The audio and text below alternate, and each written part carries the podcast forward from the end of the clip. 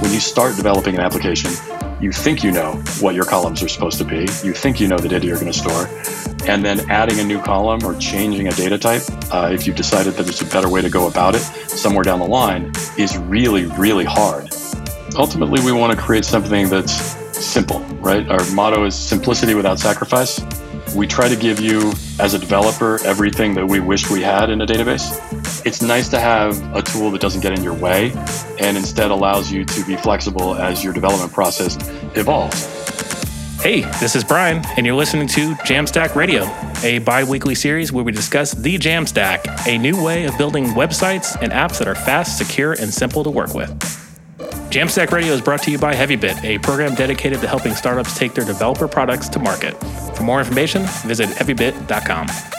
If you're interested in being a guest on the show, or if you'd like to suggest a topic, find us on Twitter at Jamstack Radio. Welcome to another installment of Jamstack Radio. On the line, we've got Jaxon Repp from Harper DB. What's up, Jackson? Not much. How you doing? I am doing fabulous. Like you mentioned off air that you got 70 degrees weather in uh, Denver. I've got 73 degrees out here on the West Coast in uh, Oakland. And uh, I'm ready to go outside, to be quite honest. We just opened our pool this past weekend. And so immediately yesterday it rained all day.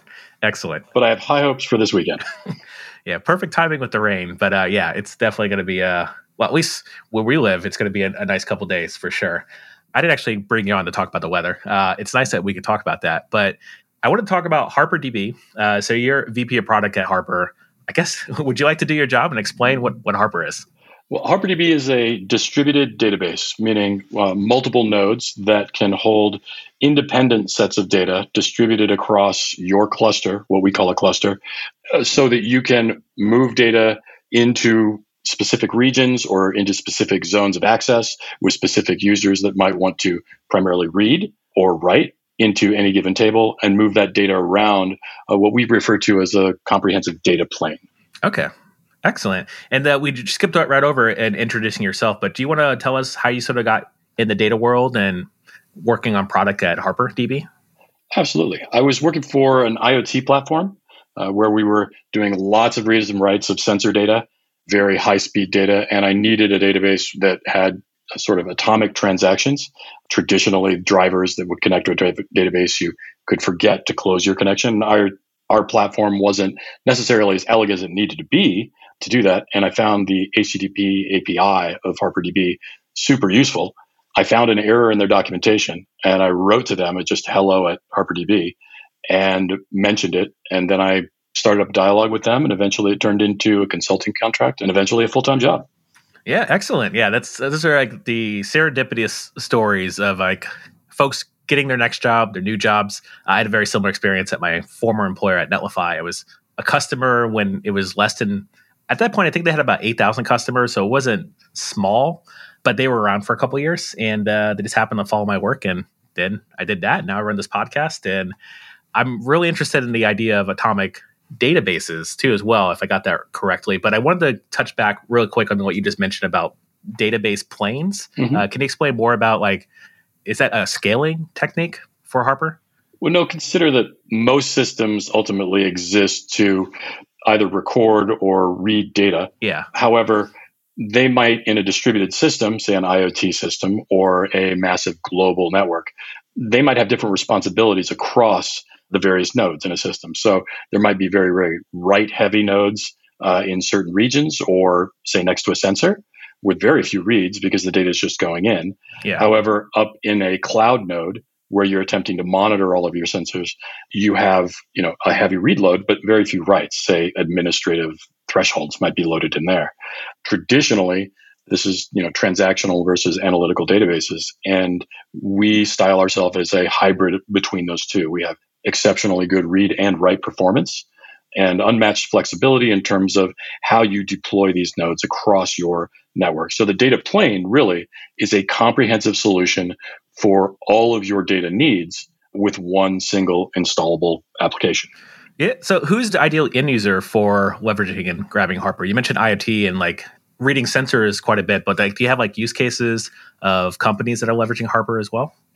We do. It started out primarily as a developer focused product where The HTTP API makes it very, very easy because everybody's already making HTTP calls inside their applications anyway. Yeah. So rather than adding a, a driver or, you know, opening a connection, executing some transactions, and then forgetting to close your connection and ultimately overloading your database server, the atomic transactions where it's just as soon as the HTTP request is done, your transaction is closed, that connection is closed, and you can count ultimately on that being recorded as soon as that transaction is over, as soon as that HTTP call is over. Ultimately, what we're finding is that the distributed nature of the product is extremely appealing to large enterprise who have massive user bases where they need to have ACID compliance. They need to record that data. They need to know that it's written. And ultimately, they don't want to move all of their data, full replica sets around the globe. They maybe just want partial replica sets. So I'm only recording data in South America from South American users. There might be an aggregate of that table or some distillation of that table that I ship up to the cloud, but I don't tend to ship all of my data everywhere. So it's a much more efficient use of space, resources, and ultimately delivers functionality to what we refer to as the edge. Yeah, and uh, it, when you talk about localized data storage, which I, I, don't know if that's a proper term, feel free to correct me. I think of things like the things that are happening with GDPR and how you need to keep record of like what edge networks and what uh the the data centers. I know there's like a lot of questions and concerns on like where you store the data and how do you sort of like make it equitable and also transparent for end users. Is that an opted in or is that given to you for free with uh, something like Harper if you're going to be storing on the edge? That's more of a data storage policy. Got it. We're more of a an efficiency of storage. So we allow you to record anything you want, obviously, into the database. But ultimately, you don't need to record stuff that's never going to make it into the executive dashboard, which is driven by the cloud node. Yeah. If what you're really looking for is to look at high frequency data and look for anomalies or run machine learning algorithms against it. And ultimately, what you're really going to ship upstream is a distillation of that, the result of analysis of that. So, really, what you do is you record all you want, and depending on what you're using that data for, you can either push it up to the cloud or an edge node, which might need thresholds to analyze, can pull and subscribe to the thresholds, which are administered in the cloud, but then pulled down to those edge nodes. Okay, excellent. So would you I talked about the end users and use cases too as well, but like as far as like a developer, like are you primarily targeting to like DBAs or can developers on a smaller project, maybe they not quite enterprise, would they approach leveraging this um, in their use cases? That's a really good question. And, and one of the key aspects of our, our data model is that everything is indexed by default. So the way we store data with an underlying key value store and lots of different relations in between those keys and values allows us to remove from your area of responsibility building indexes. If you've ever had a, a, database with a billion records in it and you decided to make a query run slightly faster by adding a new index, it's sort of like, okay, let's let this run over the weekend and we hope it's done and doesn't affect our prime time performance. Ultimately, we decided that to keep things easier for developers, and to sort of collapse the stack in terms of functionality, we'd build a database that was already indexed no matter what query you were going to run and that had an HTTP API on the front of it so that you didn't have to worry about like third party drivers or massive libraries to get stuff in and out of your database. Okay. Excellent. And going through the documentation, I saw that there was uh, a term that I was curious to dig into, which is SQL and JSON. Mm-hmm. I guess how would you consume the Harper DB data? So you would leverage a simple fetch call or, or HTTP call, any request basically, against our API. And one of our operations is titled SQL. And the body of that SQL statement can be just any normal SQL statement, despite the fact that we allow you to store JSON documents as records. So deeply nested documents akin to MongoDB. Yeah one of the things you run into inevitably when you're when you're looking at MongoDB is once you need to do something with the data that you've stored because it's very good at storing it. It's super flexible. You don't have to find a schema. Once you try to join two tables, you end up having to do that in code. Yeah. Because it's not natively, right? So you pull it out and then you join it with another query and, and it takes much longer than it needs to. So we allow you to use SQL against JSON formatted data. Now you might just be putting in individual rows with no JSON, and it would work just like a relational database. However, we also allow you to query on deeply nested fields and join on those as well.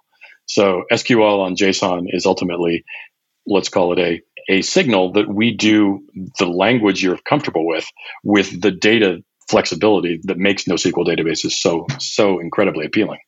I like that too as well. And like I, I understand like some limitations when you have like giant JSON blobs and documents. And I know the appeal of using something like SQL to be able to say, like, oh, I know how to basically get this data, or relational databases, mm-hmm. uh, how to get this relation to that data. So it sounds like, is this built into the SDK or is this just built into the entire underlying technology of Harper? This is built into the entire underlying technology of HarperDB. We use a library called AlaSQL. We've done a uh, okay. a podcast with those guys and talked about how their library is exceptionally good at taking ultimately the standard SQL that we're all familiar with and parsing that out into a format that's much more reminiscent of our effectively our NoSQL query engine. So we just break down SQL queries into something that HarperDB's API understands natively, and then we pull that data back. Okay. That's fascinating stuff, and like I don't have a, a use case for like massive reads uh, in my data, but like I know there's a lot of like side projects. I got to chat with um, folks from Home Assistant, and the maintainers over there. They have lots of IoT devices, and you can manage your own data. That's literally what Home Assistant's all about: managing your own data and being able to create your own cloud uh, in your your bedroom, your kitchen, whatever you want. So, like, I, I can see the use case, but uh, I'm curious of how can folks get started trying out HarperDB? Is this something that you need to actually start when you start your new project, or can you invest in integrating into your project today?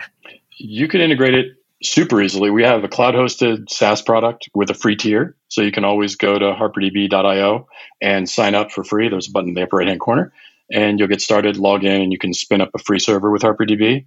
At which point you can just go through the docs, which are also located at HarperDB, and figure out you know what kind of operations you want to use. One of the great things about having a standard HTTP API is that while you'd want to have a server side you know component to that for authorization and managing access to the data while you're prototyping your application you can just make those http calls directly from your front end code.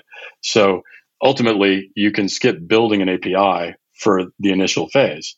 And then not to reveal too much but an upcoming release of harperdb is going to have something we call custom functions which ultimately allows you to build in that api code all of your custom methods with access to core HarperDB functions as well. So it's built on top of Fastify, much like our regular operational HTTP API. So it's super fast, super scalable, and allows you to ultimately collapse that stack even further. So now you don't have to run a separate API server either. Yeah, yeah, and I, I, like that trend that I've seen. I don't know if it's a trend, but like doing more on the edge is something that I'm I'm enjoying seeing a lot. It's stuff that I've been playing around with and being able to have small sort of manipulations of the data that it happens at the time that I've either writing it or reading it is something that I like to hear. Sure. And I would love to sort of kick that around and, and test it out for sure. Yeah. Uh, I did see you mentioned Fastify, but also I saw uh, things like uh, Postman uh, referenced in the documentation as well. What about um, integrations? Like, are you able to integrate different features uh, or even open source? features uh, inside of SQL. I'm over Postgres person, but I don't know what the all the open source stuff that's on SQL. Yeah, so we have a developer marketplace which is full of SDKs for various languages for interacting with HarperDB. So inside the way one might call an HTTP API or parse the data that comes back is different for every language. And so we have a bunch of SDKs for different languages. We also have ODBC and JDBC drivers. We have an Excel driver. So we have myriad ways to access data in HarperDB. And ultimately, we want to be as flexible as possible. So while our core technology is not open source, we are headed in a direction where we're going to reduce HarperDB to just the core functionality of accepting data, writing it, and retrieving it very, very quickly.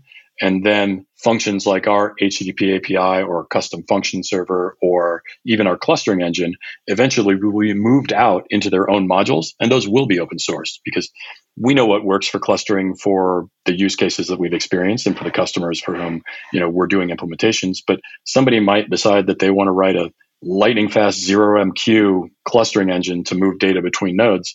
And we're going to afford them the opportunity to just create a plugin or a module, drop it into a folder, and then they can use that.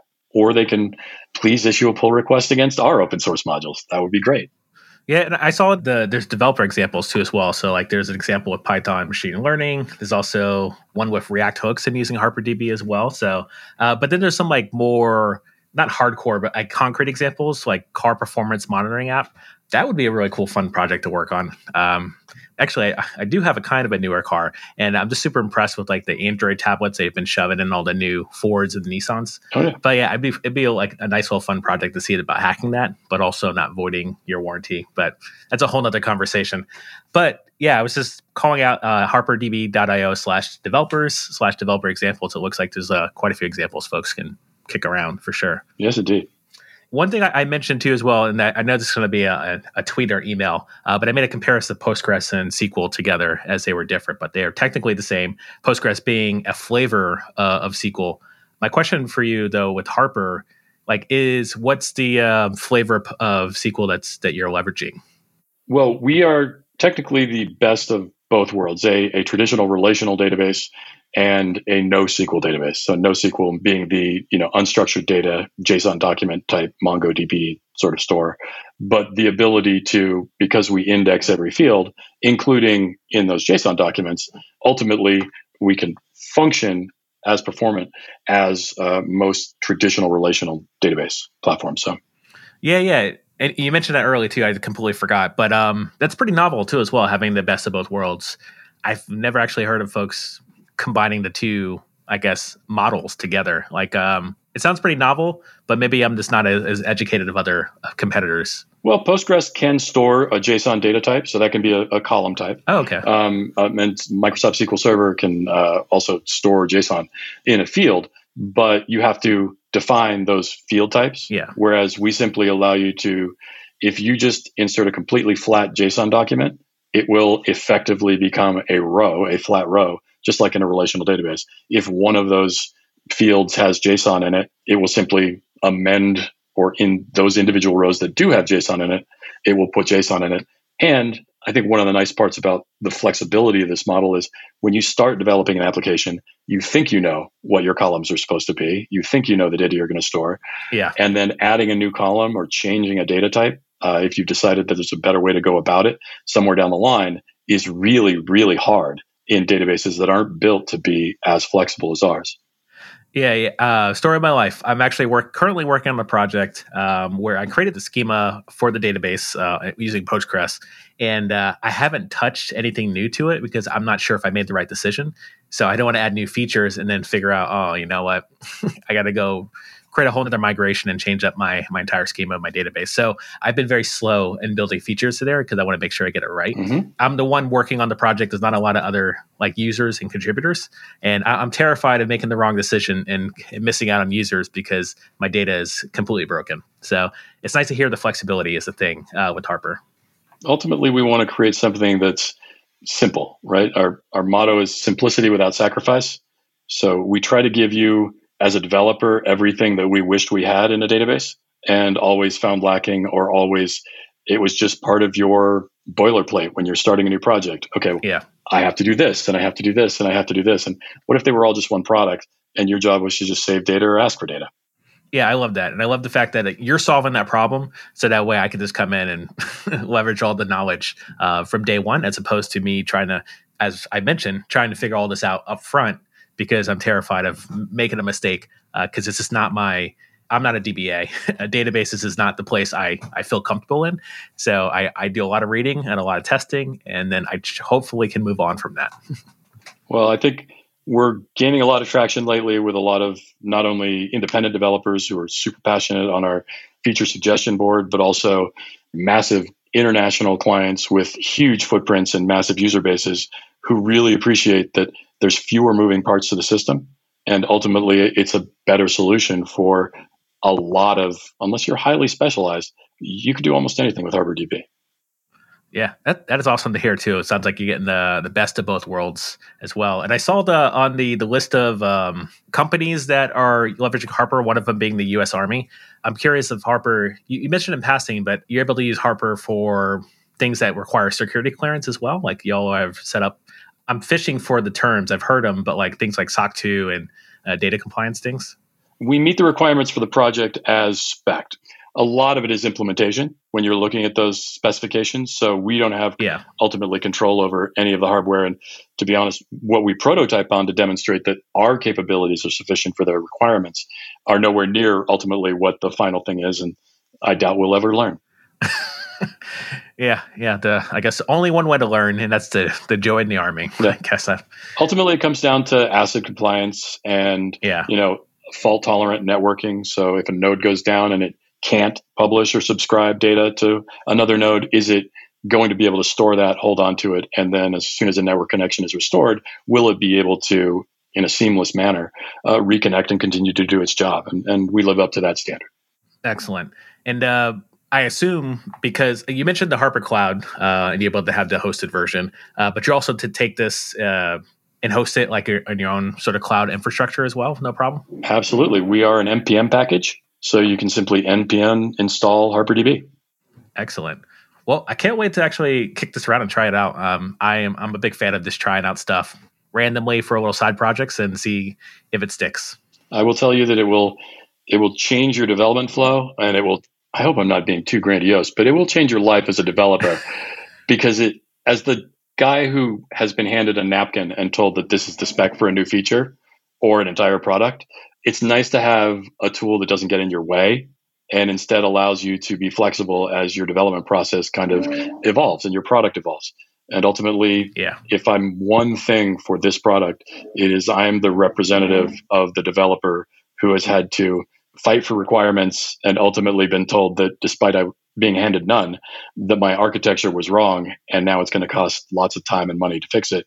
And HarperDB doesn't put you in a spot like that. Yeah, excellent. Well, Jaxon, I super appreciate you coming through talking about Harper. Folks, definitely try it out. npm install this thing. Uh, try it out for your next side project, your next work project, or integrate into your, your current work projects. That'd be uh, super awesome to hear the feedback. Uh, you can find us on Twitter with that, Jaxon, I want to move into a section I call picks. These are jam picks, things we're jamming on. Uh, could be movies, food, music, technology. It's really across the board. And uh, if you don't mind, I'll go first, and then I'll let you. I'll give you a chance to fish up some picks that you're jamming on. So I've got two. One that I, am super enjoying, and I've been enjoying this for like the past like I think eight or nine years, which is Bob's Burgers. Uh, it is my go-to for like if I don't know what to watch, or my wife's like, "Hey, do you want to watch something?" I was like, "I don't know what to watch." I'll just catch up. Like I caught up on like eight episodes of Bob's Burgers this last season. Uh, it's also like my programming buddy too as well. So like if I want to like hack away at something, but also want to have like a couple breaks. So like things like Harper. If I'm going to try Harper out, I'll throw on Bob's Burgers, an old episode, npm install, see what it looks like, read the docs, laugh at a, a little bit what's happening on the TV, and then go back to my laptop. So I'm very much like used to do my homework with the TV on type of kid. Mm-hmm. so like whenever I do my homework or do some research and development, it, it's always throw on a show like Bob's Burgers for sure. Have you caught that show before? Absolutely. Yeah, it's it's hilarious and like it's the first season was a slow burn. I wasn't sure where they were getting at with it, but once you're invested in the stories, it's almost like The Simpsons, I guess. Mm-hmm. Once you're invested in the characters, uh, you just like you're ready for the next one. Exactly. Excellent. And then the next thing I've been working on, which is really just reminding folk that I, I, live stream on Twitch every Tuesday and Friday. I've actually been leveraging Twitch as a place where I also do research and development. So I've been segmenting my Twitch into segments, almost like a podcast, where I'll just introduce the thing we're going to work on. And then I'll go through issues. Any open source projects I need to maintain or work on, I just end up going through issues and chatting with the the chat at the same time. And I find it's a, a much better way to triage issues in open source by having an audience. Hmm. Um, because then what happens is after I've taught them how to use the issues, when I go to write some code, I've actually been throwing up ideas and people go open the issue for me and then they'll go work on it. So I've actually got three new PRs merged in the last week just from using this technique. So if anybody wants to find me live on Tuesday and Friday on twitch.tv slash BWO, come through grab an issue. I'll open an issue. You open the issues. We all have fun. It's like Oprah, and uh, uh, hope everybody enjoys it. You get an issue. You get an issue. Everybody gets a PR. I, I need to actually record that. so, so, next time I uh, I start the issue triaging, actually I have a card. It's called Issues with Brian, and it has a jingle as well. And I've only played it a couple times, but it's basically it's like issues with Brian. that's as much singing you're getting out of me today. But it's a blast. Everybody come through. So you have any picks, Jaxon? I will say that this entire past year has been downtime has been dedicated to English aristocracy since the War of the Roses. Okay. And it's it's incredibly dry, but I look at the world today and I see all all of the infighting and the it seems increasingly brutal and disconnected and then you look at what they were doing back then and you feel better about the world because there were a lot more swords and poking each other and the most digestible like easiest way into it is this series of series uh, produced by Starz The White Queen, The White Princess, and The Spanish Princess, which ultimately covers most of the famous names you know in English aristocracy, and watching how they would marry for not for love, a sense of duty. And then you look at something as recent as Meghan Markle and Prince Harry, and, and she was an employee. And ultimately, it was it was a much worse place to work a long time ago. Uh, so it gives you gives you faith that the world is moving forward. Ultimately, Yeah. Also it's beautifully shot and wonderfully scored. And there's lots, as I said, there's lots of slicing off of heads, which is nice. That is that's amazing. Yeah, I've I've definitely turned up the the documentations on like Netflix and stuff like that. But also like I love the long series as well. Uh, I've caught a, a couple this year, but including the Michael Jordan documentary. Oh yeah, Yeah. Uh, but I'm gonna check this out because I think it's the same thing with code. Like when you talk about the architecture and like you can be stuck in a decision based on what was provided to you. When you really zoom out, like having things like HarperDB like give us a lot of stuff for free.